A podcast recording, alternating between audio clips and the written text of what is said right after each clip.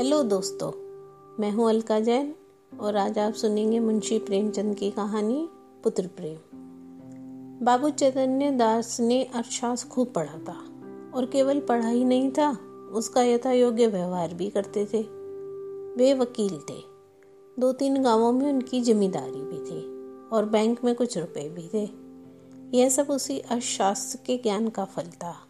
जब कोई खर्च सामने आता तो उनके मन में स्वभावतः प्रश्न उठता था, इससे स्वयं मेरा उपकार होगा या किसी अन्य पुरुष का? यदि दो में से किसी का भी उपकार न होता तो वे बड़ी निर्दयता से उस खर्च का गला दबा देते थे। व्यर्थ को वे विष के समान समझते थे अर्थशास्त्र के सिद्धांत उनके जीवन के स्तंभ हो गए थे। बाबू साहब के दो पुत्र थे, बड़े का नाम था प्रभुदास और छोटे का शिवदास। दोनों कॉलेज में पढ़ते थे। उनमें केवल एक श्रेणी का अंतर था। दोनों ही चतुर और होनहार युवक थे, किंतु प्रभुदास पर पिता का स्नेह अधिक था। उसमें सहा की मात्रा अधिक थी और पिता को उसकी जात से बड़ी बड़ी आशाएँ थी। वे उन्हें विद्योन्नति के लिए इंग्लैंड भेजना चाहते थे। उसे बैरिस्टर बनाना उनके जीवन की सबसे बड़ी अभिलाषा थी। किंतु कुछ ऐसा संयोग हुआ कि प्रभुदास को बीए की परीक्षा के बाद ज्वर आने लगा। डॉक्टरों की दवा होने लगी। एक मास तक नित्य डॉक्टर साहब आते रहे, पर ज्वर में कमी ना हुई। दूसरे डॉक्टर का इलाज होने लगा, पर उससे भी कुछ लाभ ना हुआ। प्रभुदास दिनों दिन क्षीण होता चला जाता था। उठने बैठने की शक्ति ना रही। यहाँ तक कि परीक्षा में प्रथम श्रेणी में उत्तीर्ण होने का सुख संवाद सुनकर भी उसके चेहरे पर हर्ष का कोई चिन्ह दिखाई दिया। वह सदैव गहरी चिंता में डूबा रहता था। उसे अपना जीवन बोझ सा जान पड़ता था। एक रोज चैतन्य दास ने डॉक्टर से पूछा, यह क्या बात है कि दो महीने हो गए और अभी तक दवा का असर नहीं हुआ? डॉक्टर साहब ने संदेहजनक उत्तर दिया, मैं आपको संशय में नहीं डालना चाहता। मेरा अनुमान है कि यह ट्यूबरकुलोसिस है। चैतन्य दास ने व्यग्र होकर कहा, तपेदिक? डॉक्टर साहब, जी हाँ उसके सभी लक्षण दिखाई देते हैं। चैतन्य दास ने अविश्वास के भाव से कहा मानो ने विस्मयकारी बात सुनाई पड़ी हो। तपेदिक हो गया? डॉक्टर ने खेत प्रकट करते हुए कहा, यह रोग बहुत ही गुप्त रीति से शरीर में प्रवेश करता है। चैतन्य दास मेरे खानदान में तो रोग किसी को न था। डॉक्टर, संभव है मित्रों से इसके जम्स मिले हों। चैतन्य दास कई मिनटों तक सोचने के बाद बोले, अब क्या करना चाहिए? डॉक्टर ने कहा, दवा करते रहिए। अभी फेफड़ों तक असर हुआ है। इसके अच्छे होने की आशा है। चैतन्य दास, आपके विचार में कब तक दवा का असर होगा? डॉक्टर, निश्चयपूर्वक नहीं कह सकता। लेकिन तीन चार महीने में वे स्वस्थ हो जाएँगे। जाड़ों में इस रोग का ज़ोर कम हो जाया करता है। चैतन्य दास ने कहा, अच्छे हो जाने पर यह पढ़ने में परिश्रम कर सकेंगे? डॉक्टर ने कहा, मानसिक परिश्रम के योग्य तो शायद ही हो सके। चैतन्य दास बोले, किसी सैनिटोरियम में भेज दूँ तो कैसा हो? डॉक्टर बोला, बहुत ही उत्तम। तब ये पूर्ण रूप से स्वस्थ हो जाएँगे। डॉक्टर, हो सकते हैं। लेकिन इस रोग को दबाकर रखने के लिए इनका मानसिक परिश्रम से बचना ही अच्छा है। चैतन्य दास निराश भाव से बोले, तब तो इनका जीवन ही नष्ट हो गया। गर्मी बीत गई, बरसात के दिन आए। प्रभुदास की दशा दिनों दिन बिगड़ती जा रही थी। वह बहुधा पड़े पड़े इस रोग पर की गई डॉक्टरों की व्याख्याएँ पढ़ा किया करते थे। उनके अनुभवों से अपनी अवस्था की तुलना किया करते थे। पहले कुछ दिनों तक तो वह अस्थिर चित्सा हो गया। दो चार दिन दशा भी संभली रहती तो पुस्तकें देखने लगता और विलायत यात्रा की चर्चा करता। दो चार दिन ज्वर का प्रकोप बढ़ जाता तो जीवन से निराश हो जाता। किंतु कई माह के पश्चात जब उसे विश्वास हो गया कि इस रोग से मुक्त होना कठिन है तो उसने जीवन की भी चिंता छोड़ दी। पत्या का विचार न करता। घर वालों की निगाह बचाकर औषधियाँ ज़मीन पर गिरा देता। मित्रों के साथ बैठकर जी बहलाता। यदि कोई उससे स्वास्थ्य के विषय में कुछ पूछता तो चिढ़कर मुँह मोड़ लेता। उसके भावों में एक शांति में उदासीनता आ गई थी। वह लोक रीति और सामाजिक प्रथाओं पर बड़ी निर्भीकता से आलोचनाएँ किया करता। यद्यपि बाबू चैतन्य दास के मन में रह रहकर शंका उठती थी कि जब परिणाम विदिती है तो इस प्रकार धन का अपव्यय करने से क्या लाभ? तथापि वे कुछ तो पुत्र प्रेम और कुछ लोकमत के भय से धैर्य के साथ दवा दर्पण करते जाते थे। जाड़े का मौसम था, चैतन्य दास पुत्र के सिराने बैठे हुए डॉक्टर की ओर प्रश्नात्मक दृष्टि से देख रहे थे। जब डॉक्टर टेम्परेचर लेकर कुर्सी पर बैठे तो चैतन्य दास ने पूछा, अब तो जाड़ा आ गया। आपको कुछ अंतर मालूम होता है? डॉक्टर, बिल्कुल नहीं। बल्कि रोग और भी दुसाध्य हुआ जाता है। चैतन्य दास ने कठोर स्वर में पूछा, तब आप लोग क्यों मुझे इस भ्रम में डाले हुए थे कि जाड़े में अच्छे हो जाएँगे? डॉक्टर ने नम्रता से कहा, ऐसी दशाओं में हम केवल अनुमान कर सकते हैं, और अनुमान सदैव सत्य नहीं होते। शिवादास बड़े दिन की छुट्टियों में आया हुआ था। उसी समय वह कमरे में आ गया और डॉक्टर साहब से बोला, आप पिताजी की कठिनाइयों का स्वयं अनुमान कर सकते हैं।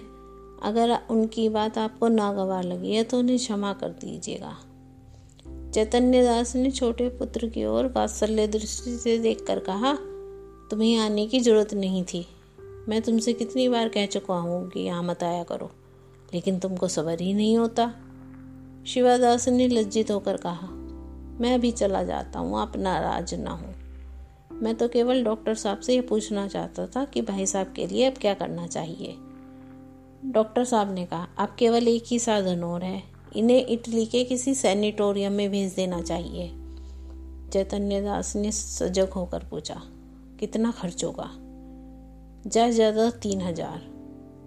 साल भर रहना होगा। निश्चय ही वहाँ से अच्छे होकर आएँगे। जी नहीं। यहाँ तो यह भयंकर रोग है। साधारण बीमारियों में भी कोई निश्चित रूप से बात नहीं कही जा सकती। तो इतना खर्च करने पर भी वहाँ से जो के तो लौट आए तो? तो ईश्वर की इच्छा। आपको यह तस्कीन हो जाएगी कि इनके लिए जो कुछ कर सकता था मैंने कर दिया। आधी रात तक घर में प्रभुदास को इटली भेजने के प्रस्ताव पर वाद विवाद होता रहा। चैतन्य दास का कथन था एक संदिग्ध फल के लिए तीन हज़ार का खर्च उठाना बुद्धिमत्ता के प्रतिकूल है। शिवादास उनसे सहमत था, किंतु उनकी माता इस प्रस्ताव का बड़ी दृढ़ता के साथ विरोध कर रही थी। अंत में माता के धिक्कारों का फल यह हुआ कि शिवदास लज्जित होकर उसके पक्ष में हो गया और बाबू साहब अकेले रह गए। तपेश्वरी ने तर्क से काम लिया। पति के सद्भाव को प्रज्वलित करने की चेष्टा की। धन की नश्वरता की लोकोक्तियाँ कही। और जब इनसे भी लाभ न हुआ तो वह अश्रु वर्षा करने लगी। बाबू साहब जल बिंदु के प्रहार के सामने ठहर ना सके। इन शब्दों में हार स्वीकार की। अच्छा भाई, रो मत। जो कहती हो वही होगा। तपेश्वरी तो कब? रुपए हाथ में आने दो। तो यह क्यों नहीं कहते कि भेजना ही नहीं चाहते? भेजना चाहता हूँ, किंतु अभी हाथ खाली है। क्या तुम नहीं जानती? बैंक में तो रुपए हैं, जायदाद तो है। दो तीन हज़ार का प्रबंध करना क्या कठिन है? चैतन्य दास ने ऐसी दृष्टि से देखा, मानो कच्चा कहा जाएँगे। एक क्षण बाद बोले, बिल्कुल बच्चों की सी बातें करती हो। इटली में कोई संजीवनी तो रखी नहीं है, जो तुरंत चमत्कार दिखाएगी। जब वहाँ भी केवल प्रारब्ध की ही परीक्षा करनी है तो सावधानी से कर लेंगे। पूर्व पुरुषों की संचित जायदाद और उसमें रखे हुए रुपयों को मैं अनिश्चित हित की आशा पर बलिदान नहीं कर सकता।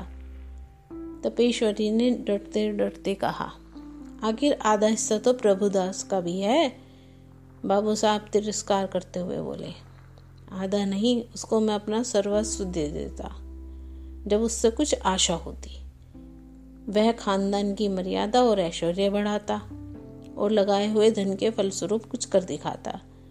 मैं केवल भावुकता के फेर में पड़कर धन का ह्रास नहीं कर सकता।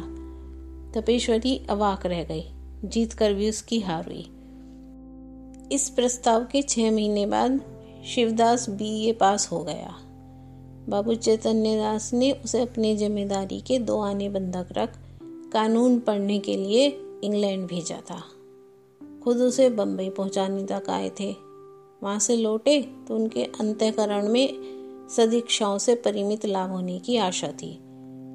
उनके लौटने के एक सप्ताह पीछे अभागा प्रभुदास अपनी उच्च अभिलाषाओं को लिए हुए परलोक सिधार गया। चैतन्य दास मणिकर्णिका घाट पर अपने संबंधियों के साथ बैठे चिता ज्वाला की ओर देख रहे थे। उनके नेत्रों से अश्रुधारा प्रवाहित हो रही थी। पुत्र प्रेम एक क्षण के लिए अर्थ सिद्धांत पर गालिब हो गया। उस विरक्तावस्था में उनके मन में है कल्पना उठी। संभव है इटली जाकर प्रभुदास स्वस्थ हो जाता। हाय, मैंने तीन हज़ार का मुख देखा और पुत्र रत्न खो दिया। अकस्मात उनके कानों में शहनाइयों की आवाज़ आई। एक आँख ऊपर उठाई तो मनुष्यों का एक समूह एक अर्थी के साथ आता हुआ दिखाई दिया। वे सबके सब ढोल बजाते गाते, पुष्प आदि की वर्षा करते चले आ रहे थे। घाट पर पहुंचकर उन्होंने अर्थी उतारी और चिता बनाने लगे। उनमें से एक युवक आकर चैतन्य दास के पास खड़ा हो गया। बाबू दास ने पूछा, किस मोहल्ले में रहते हो? युवक ने जवाब दिया, हमारा घर देहात में है। कल शाम को चले थे, ये हमारे बाप थे। हम लोग यहाँ कमाते हैं, पर दादा की अंतिम इच्छा थी कि हमें मणिकर्णिका घाट पर ले आना। चैतन्य दास, ये सब आदमी तुम्हारे साथ हैं? युवक। हाँ और लोग पीछे आते हैं। कई सौ आदमी साथ आए हैं। यहाँ तक आने में सैकड़ों उठ गए, पर सोचता हूँ बूढ़े पिता को मुक्ति तो बन गई। धन और है किस लिए? चैतन्य दास, उन्हें क्या बीमारी थी? युवक ने सरलता से कहा, मानो वह अपने किसी निजी संबंधी से बात कर रहा हो। बीमारी का कुछ पता नहीं चला। हरदम ज्वर चढ़ा रहता था। सूख कर काटा हो गए थे। चित्रकूट, हरिद्वार, प्रयाग सभी जगह पर लेकर घूमे। इतने में युवक का एक और साथी आ गया और बोला, मुँह देखा बात नहीं, नारायण लड़का दे तो ऐसा दे। इसने रुपयों को ठीक रे समझा। घर की सारी पूंजी पिता की दावा दारू में सुहा कर दी। थोड़ी सी ज़मीन तक बेच दी। पर काल बली के सामने आदमी का क्या बस है? युवक ने गदगद स्वर में कहा, भैया रुपया पैसा हाथ का मैल है। कहाँ आता है, कहाँ जाता है, मनुष्य नहीं मिलता। जिंदगानी है तो और कमा लूँगा। पर मन में यह लालसा तो नहीं रह गई कि हाई यह नहीं किया, उस वैद्य के पास नहीं गया। नहीं तो शायद बच जाते। हम तो कहते हैं कि कोई हमारा सारा घर द्वार लिख ले, केवल दादा को एक बोल बुला दे। इसी मोहमाया का नाम तो जिंदगानी नहीं है। इसमें क्या रखा है? धन से प्यारी जान जान से प्यारा ईमान। बाबू साहब, आपसे सच कहता हूँ, अगर दादा के लिए अपने बस की कोई बात उठा रखता तो आज रोते न बनता। बाबू चैतन्य दास सिर झुकाई बातें सुन रहे थे। एक एक शब्द उनके हृदय में शूल के समान चुपता था। इस उदारता के प्रकाश में उन्हें अपनी हृदयहीनता, अपनी आत्मशून्यता, अपनी भौतिकता अत्यंत भयंकर दिखाई दे रही थी। उनके चित्त पर इस घटना का कितना प्रभाव पड़ा।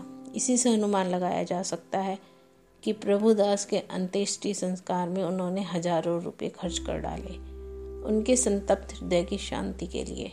अब एकमात्र यही उपाय रह गया था। तो ये थी आज की कहानी पुत्र प्रेम। अगर आपको ये कहानी पसंद आई हो तो मेरा पॉडकास्ट सुनते रहिए। धन्यवाद।